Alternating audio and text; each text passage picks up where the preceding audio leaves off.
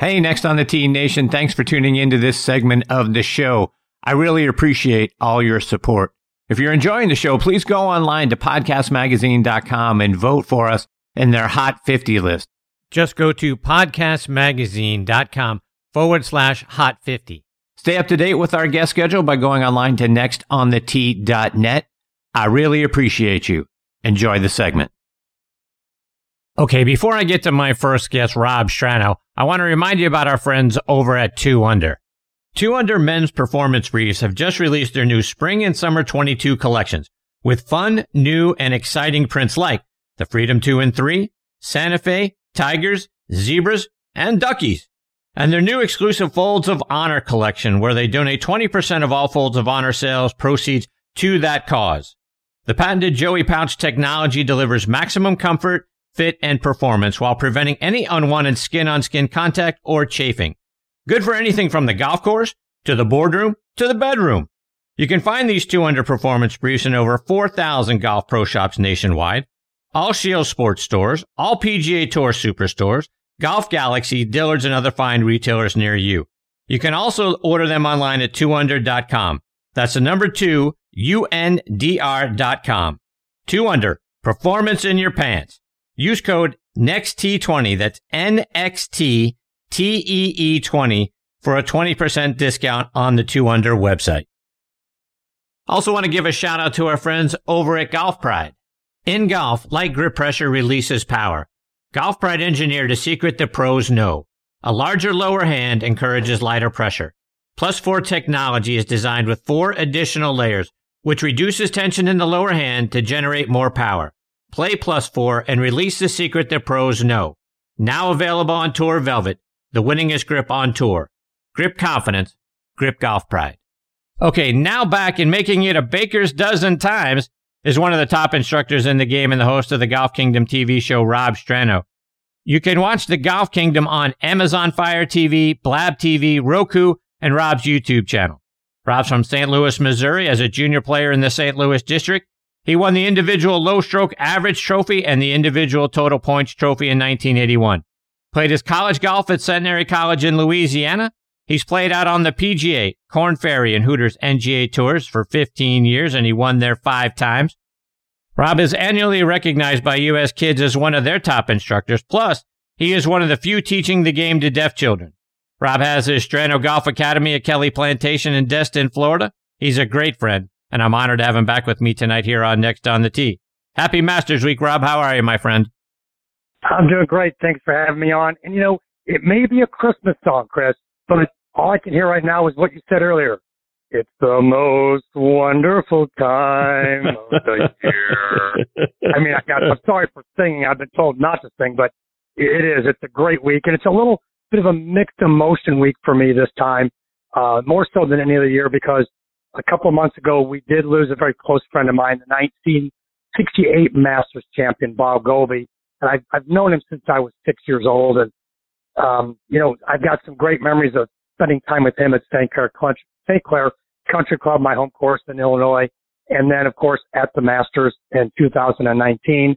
And it's just, you know, the first time in all those years that he hasn't been at the Champions Dinner and one of the great storytellers and, and just, um, someone who was a big mentor to me in the game. And so I've just got the mixed emotions of he's just not there this year. And it's just, it's just a, a guy who wore the green jacket so proudly and just honored all the traditions of the Masters. Um, I, I know he's looking down on the event as all the other past champions are, um, and just going to enjoy it from a different seat this year. Rob, I've gotten my dander up a bit because people on social media either don't know or don't understand how great the players were on tour prior to when Tiger showed up back in 1997. And as you say, you're very close to Mr. Goalby and having won the Masters back in 68, he won 11 times out on the PGA Tour, finished second in the U.S. Open in 61, second in the PGA in 62. Just talk about what a great player and great mentor he was for you. Growing up where I did with four tour players there, Mr. Goalby, Jay Haas, Jerry Haas, Frank Connor, all older than me and being able to observe them. I got to see some great golf just as a, a, a another person in in the circle of players there at our course. And to watch him up close and to see just how great an athletic he was. He was long before you had length. I mean, he was known as one of the longest guys on tour and would hit the ball, you know, at Augusta on the, the range they had at the time. He would fly into the net there at the end of the range to keep the ball from going into Washington Road all the time before they built the new practice facility. But, you know, you look back at his career and the guys that he played with and Ben Hogan, Mr. Hogan was one of his good friends when Mr. Hogan, you know, was very, very choosy in who he collaborated with on tour. And I, I love the story he tells about when they played the U.S. Open at Olympic in the mid 60s. And Mr. Hogan said, Hey, hey, Bob, how about a practice round? He said, I'd love to. And so they played and he got on the first tee. There were people everywhere and he hit a bunch of hooks that day. Didn't play very good. They got done. He's like, boy, I'm glad that's over with. And Mr. Hogan shook his hand and said, Hey, same time tomorrow? And he said, sure, I'd love to play again. So he played, he played with me. He said he, he played terrible in both practice rounds and then finished like ninth or tenth at Olympic that year. I think it was 66 maybe. Um, but you know, Hogan looked had to look at the scores and go, how did Goalby beat me? Well, that's just how great a player he was. When the bell rang, his he was he was a gamer and and he knew how to play the game of golf and it just was a great all around athlete. Football and all the sports he played. You know, he was a quarterback, so he's he's a gamer. And When the bell rang, he was ready to go. Rob, was there any advice that Mr. Goalby shared with you that uh, you took into your career and maybe you even look back on to this day? Oh wow, um, I'm trying to think of what some of the best advice was. You know, I learned a lot from observation with him. Um, you know, one, one of my favorite stories I tell about Mr. Goalby was uh, I was practicing one day and he and Jerry went out to play and they said, Hey, come on and join us. And I joined him and we got around to the 13th hole and the 13th hole is a really cool par three at our course. It's, it's a perched green and it's dead right and dead left. It's big slopes and it's a narrow green and there were bunkers on either side and I hid in the bunker on the left and, and the, and the green's eyeball high. And so you got to flip it out of there. And I flipped one out of there about 10 feet. It wasn't a great bunker shot, but the members were known to get in one bunker and go to the other one and hit it down the hill into 18 fairway. And I had a little 10 footer and I knocked it in and I grabbed my ball and I went over and leaned on my putter watching Jerry putt. And all of a sudden this big shadow came over my shoulder and I looked up at him and he said, darn fine save, young man. So, you know, stuff like that, you know, it makes your, your heart get bigger and you stand a little taller when a Masters champion recognizes you for what's a really significant play in, in golf. And, you know, I think, you know, one of the things that I remember, you know, getting from him was get out there, pay your dues and get your head kicked in because it'll only make you stronger and make you tougher. And that's, you know, that's something I always live by is, you know, golf's tough, game's tough, and you just got to get up every day and keep fighting. And you're going to get your teeth kicked in by these guys, but don't ever doubt yourself and just keep going. Rob, as we look ahead to this year's Masters tournament, before we talk about who you like this week and uh, what you're looking forward to seeing, let's talk about Masters past. Is there a favorite memory? Is there a favorite year that uh, you like to go back this time of year and rewatch? Um, that's a good question. You know, you know, one of my favorite ones is kind of obvious is '86 with with Mr. Nicklaus winning. Um, when I when I went home for, for Mr. Goalby's memorial service, I watched the '68 Masters, which is the one that he won, and um, I've probably watched it ten times, and I pick up on different things every time because I almost live vicariously through that event because I knew him. So I watch, I can kind of feel and think what he's doing, and um, and I pick up something new every time. Like I, I picked up, which what interesting thing when I watched it on the flight to St. Louis was after making eagle on 15 and hitting the three iron in there, which Bobby Jones at the time called one of the greatest long irons he had ever witnessed. Um, he walks to the 16th tee and he stops at the ball washer and washes his golf ball. And I'd never noticed that before. And it's just such an odd, quirky thing to see because you don't see ball washers on golf courses anymore. And you certainly don't see them at Augusta National. But he stops and he washes his golf ball and he goes on to the 16th tee. But I enjoy watching that one just because it's a vicarious experience for me, um, having known the man so well. Um, you know, 86 is a good one. Um, 2019, I love watching that one because I was at that event. You and I were both there, um, right. to meet Mr. Goalby at that event. And, um, I, I was around Tiger on that Monday. I was very close to him. And, you know, so that one, once again, is kind of a vicarious one. And then the other one I watched is 78, which was my first ever Masters, which was the one won by Gary Player. And, um, I enjoyed watching that one because I was there for the final round of that. And I remember some of what I saw and heard. Rob, switching gears a little bit, as you were growing in the game, you saw the transition, the equipment transition from persimmon woods and Balata golf balls to metal woods and three piece golf balls and the ball, golf ball continues to evolve each and every year as, as does equipment. But I wanted to get your thoughts going back and looking at what, what it was like for you growing up in the game and the equipment you used there and to what we have now. How drastic is the difference? I, I personally think it's it's drastic in, in, in one odd way in that when you talk drivers, you search for the certain club, the look of it, the grain had to be just right. It was a certain insert.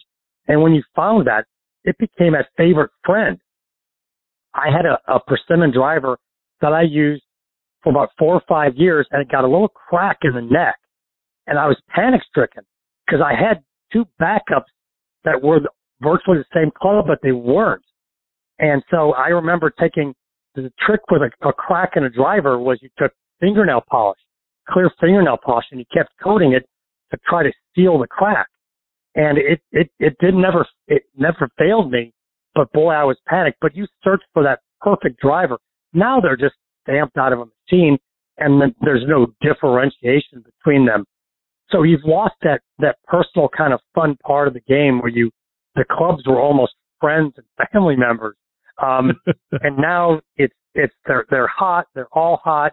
They're all the same. And so you've lost a little bit of that, that nuance of the game. And of course, the golf balls we talk about, the things that the, the kids and the, the college kids and the young tour players don't know about when you had a ball, you changed it every three holes because you knocked the dang thing out of round.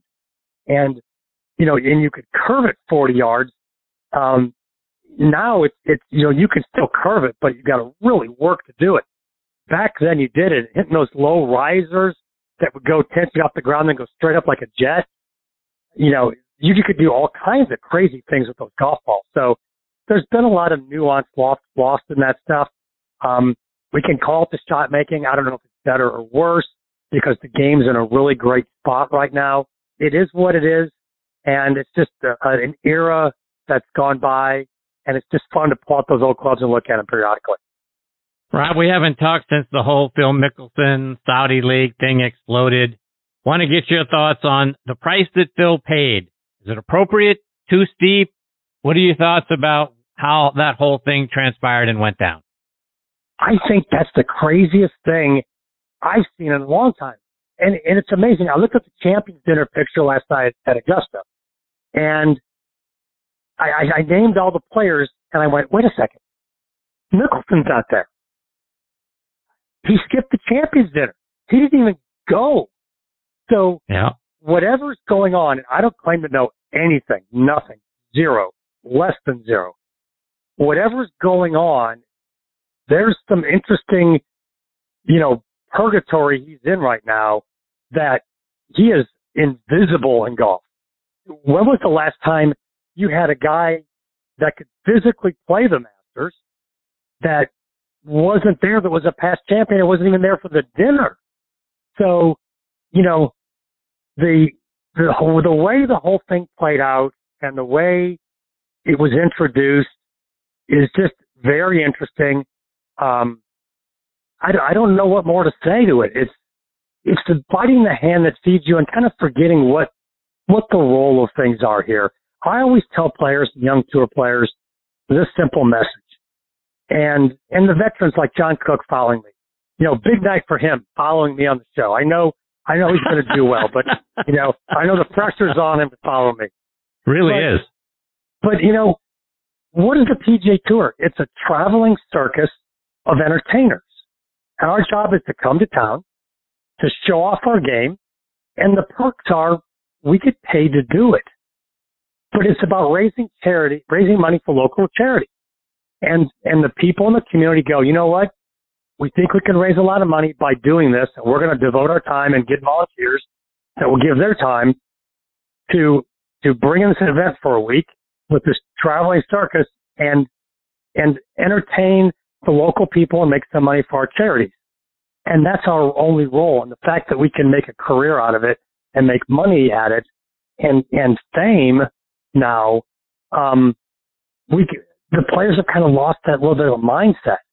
And I really really drive that home to the players I coach. That's that's your your role. And yes, we want to play well and win and compete, but that's what it is. I think Phil Phil's lost in the maze of that. Also, he's, he's there to entertain, and that's what you want to do. Rob, one more before I let you go, and you do a great job on your show, The Golf Kingdom, of giving us some simple tips in your KISS segment. Keep it simple, Strano. What is a simple tip that we can share with the audience tonight that can help us improve our game, take a stroke or two off?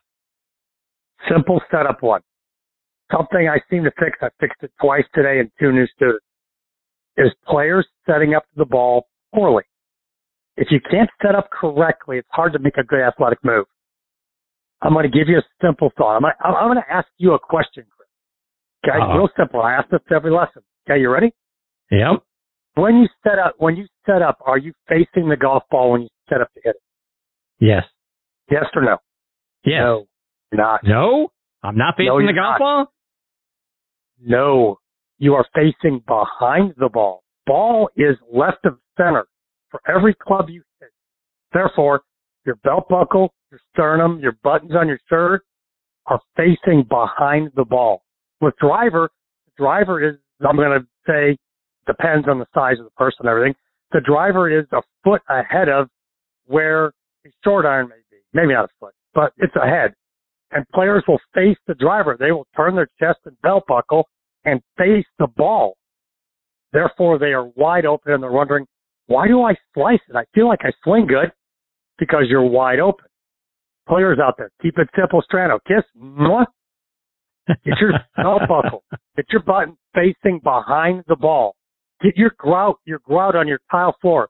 Get that checkerboard. Get set up and go, okay, this line coming towards me, it's going to go on my left heel. That's where the driver ball position is. Here's my stance width. And I better not be facing where the club is touching that grout line. I better be facing behind it. Do that, commit to that, and I bet you'll get rid of that slice. There you go. Rob, before I let you go, I got to get a couple of picks from you for this weekend. Who do you like? Chris, I've got this envelope here. It's, it's been hermetically sealed on Funk and Wagnall's porch since noon today. no one yet, no one knows the contents of this envelope except me, and it is my master's pick. So now I will reveal to the world Ooh. the winners this year. These, okay. These, these, one of these two guys will win. You ready? Here we go. Yep. I'm opening the envelope. I'm pulling out the card. It says this. The American, if an American wins, it will be Gary Woodland. If wow. it's an international, if it's an international, which I truly strongly believe it will be, it will be Shane Lowry. Wow. I would have not expected you to go either one of those directions with a uh, with a U.S. player and an international player. But uh, I always I always pick one of well, both of those guys. Yep. I mean Woodland's been been solid. Should have won at Bay Hill except for the flub bunker shot on 17. Then right there, he's won a major. Um, I watched him on the putting green the Monday after he messed up at Bay Hill and, and given that one kind of kind of away and he was on the putting green. Putting stroke looked good. He was making putts. It looked he looked unfazed, and he's he's a little bit of a dark horse, but he can move it out there. And Shane Lowry's been great all year, and so I I, I there's my guys. All right, we'll see how you do. We'll follow up after uh, the show and after the tournament to see how those picks work out. Rob, remind our listeners how they can stay up to date with all the great things you're doing. Watch your TV show and follow you on social media? StranoGolf.com. That's the website. Everything's there. Social media, obviously, Rob Strano, Strano Golf. And the Golf Kingdom TV show is on social media everywhere. You can tune in via the Golf Kingdom app. Download it from the App Store. All the shows are there. I have a daily feed where I put up all kinds of stuff. Um, and then the show is also on mainly Roku, Vimeo, and on Amazon Fire TV. So the show's there. It's the number one golf variety show. We have a lot of fun. Um, we teach with a lot of skits and props, and it's it's a blast, and I love doing it and hosting it. Rob, you're the best, my friend. I can't thank you enough for taking time out of your night to come back and be a part of this show. We'll see how your picks do, but I look forward to catching up with you again real soon. Always good talking to you, my friend, and thanks again for having me. You bet. Take care, Rob. All the best to you and your family. Thanks, Chris. That is the great Rob Strano. Rob Strano Golf. StranoGolf.com is the website. You can follow him on Twitter, Instagram, and again, the, the Golf Kingdom is a funny show. Rob, Rob's a you know as a card, and and he makes the show fun to watch, makes you laugh, and but along the way you're learning a bunch. Again, they they keep it simple. Strano segment is something really quick that's going to make a difference in your golf game. He throws those out there every week, but his instructional and his build segments and all of those sorts of things, you have fun, and then along the way you say to yourself, you know what, that's going to work, and you go out and you practice it, and then the stuff that he provides you actually makes a uh, marketable difference in your golf score. So always fun having Rob as part of the show. I look forward to catching up with him again soon.